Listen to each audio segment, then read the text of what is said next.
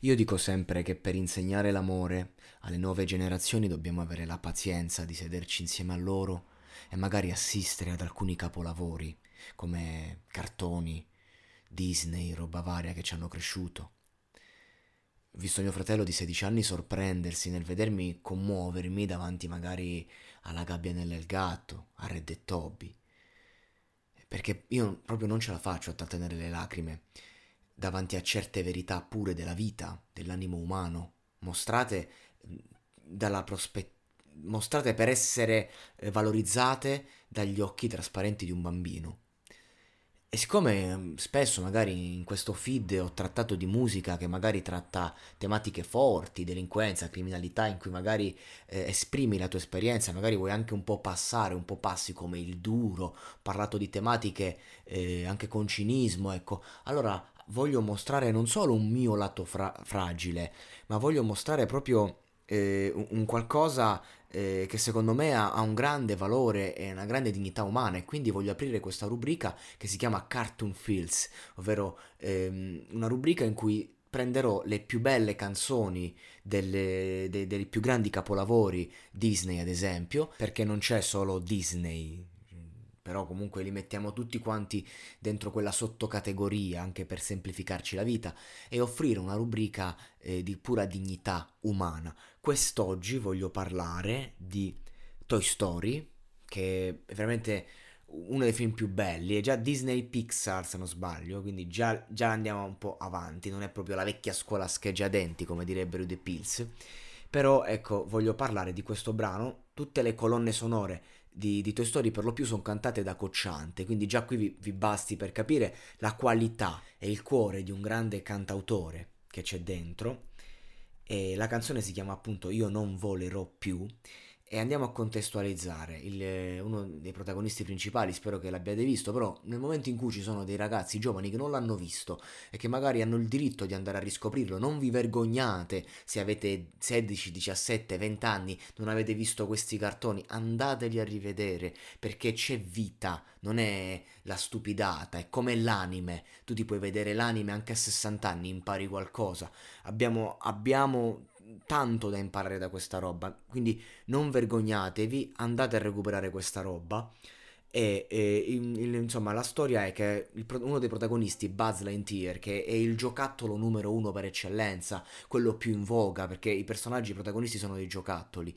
E, e, praticamente arriva in questa casa sbaragliando tutta la concorrenza, anche quello che era il giocattolo preferito del bambino della casa, ovvero Woody, questo eh, sceriffo ha un serpente nello stivale e, e, si porta addosso l'invidia di alcuni, soprattutto di Woody, e l'ammirazione di altri. Ed è convinto di essere un, un, giocattolo spaziale che sa volare. Lui è convinto di volare. Quando ci prova, eh, per una serie di circostanze, rimbalza, boom boom. Insomma, praticamente sembra che voli davvero. E quando gli dice non stai volando, stai cadendo con stile, gli, gli dice Woody che, che, funge da invidioso, però ha ragione. No? Quindi anche qui si tocca il tema dell'invidia, della gelosia. Però l- questo tema viene toccato ed è è un tema di tutti i giorni, però eh, anche della verità e della consapevolezza. E qui Buzz Lightyear fa i conti con quello che è, fa i conti con la verità di se stesso.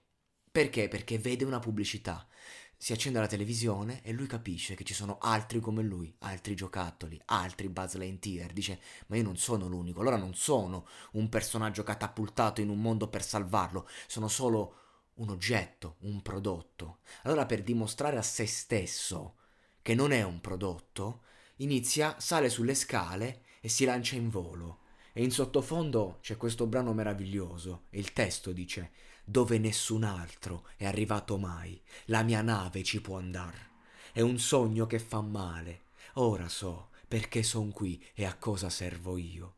Lo so, io non volerò più. Quindi la consapevolezza in, questo, in questa prima strofetta lui che guarda e capisce che, che, che non può farci nulla, cioè, deve accettare la realtà e allora cammina a testa bassa verso queste scale, vede la, gradi- la, gratina- la gradinata e e, e, e, continua il flusso di coscienza personale. Io credevo di essere il re delle galassie, ma è finito tutto perché mh, mm, co- è finito tutto come neve sciolta al sole e mai più io guiderò la mia nave fin lassù, lassù, io non volerò più. Ma a un certo punto, mentre sale lentamente la gradinata, capisce che può riprendere fiducia, riprende fiducia, vede la finestra, dice io ci provo, sorride cap- si vuole mettere alla prova.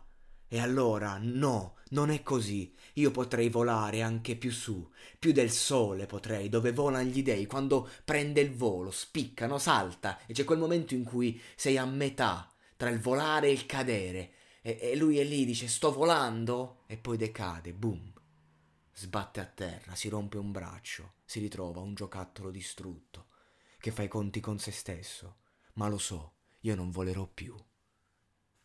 Ragazzi, questo è il racconto della depressione, di una persona che, che vuole credere in se stesso e deve affrontare la realtà. E poi cosa c'è dopo, dopo, questa canzone, dopo questo momento? Che lui viene preso dalla sorellina del protagonista, del bambino, viene vestito da bambola, diventa la signora Nesbit, quindi dal re delle galassie, il supereroe, l'uomo virile anche, no? Al, eh, alla bambola depressa che deve prendere il tè con altre bambole, cioè praticamente per il suo personaggio un declino totale. E lì arriva Woody e gli dice ma tu sei Buzz Lightyear, tu saresti un giocattolo, ma sei un signor giocattolo.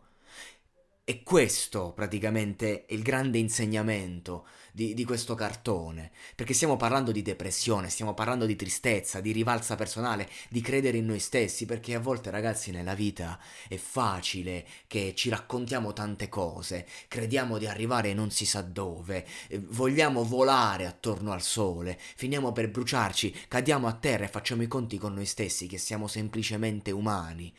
E questo cosa vuol dire essere dei giocattoli? Nella metafora della vita vuol dire esseri umani. Noi siamo degli esseri umani con i pregi e con i difetti, con i limiti del nostro corpo, della nostra mente. Non siamo degli dei. Dove volano gli dei, non siamo degli dei.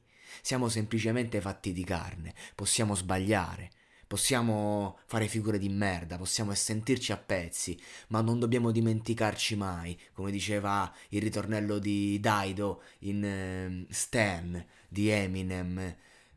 Quella foto mi ricorda che appesa alla parete mi ricorda che non è poi così male. Cioè, in fondo dobbiamo avere il coraggio in quei momenti di guardarci allo specchio e dire sì, magari sarò un giocattolo, ma sono un signor giocattolo. Riprendere la, la dignità di noi stessi e, e, queste lezioni, grandi lezioni che ci hanno dato i cartoni di una volta della Disney, che ci hanno portato a confrontarci, anche a distruggerci un po', ci hanno fatto credere in cose che magari non erano, ma era semplicemente la verità e le sue mille facce.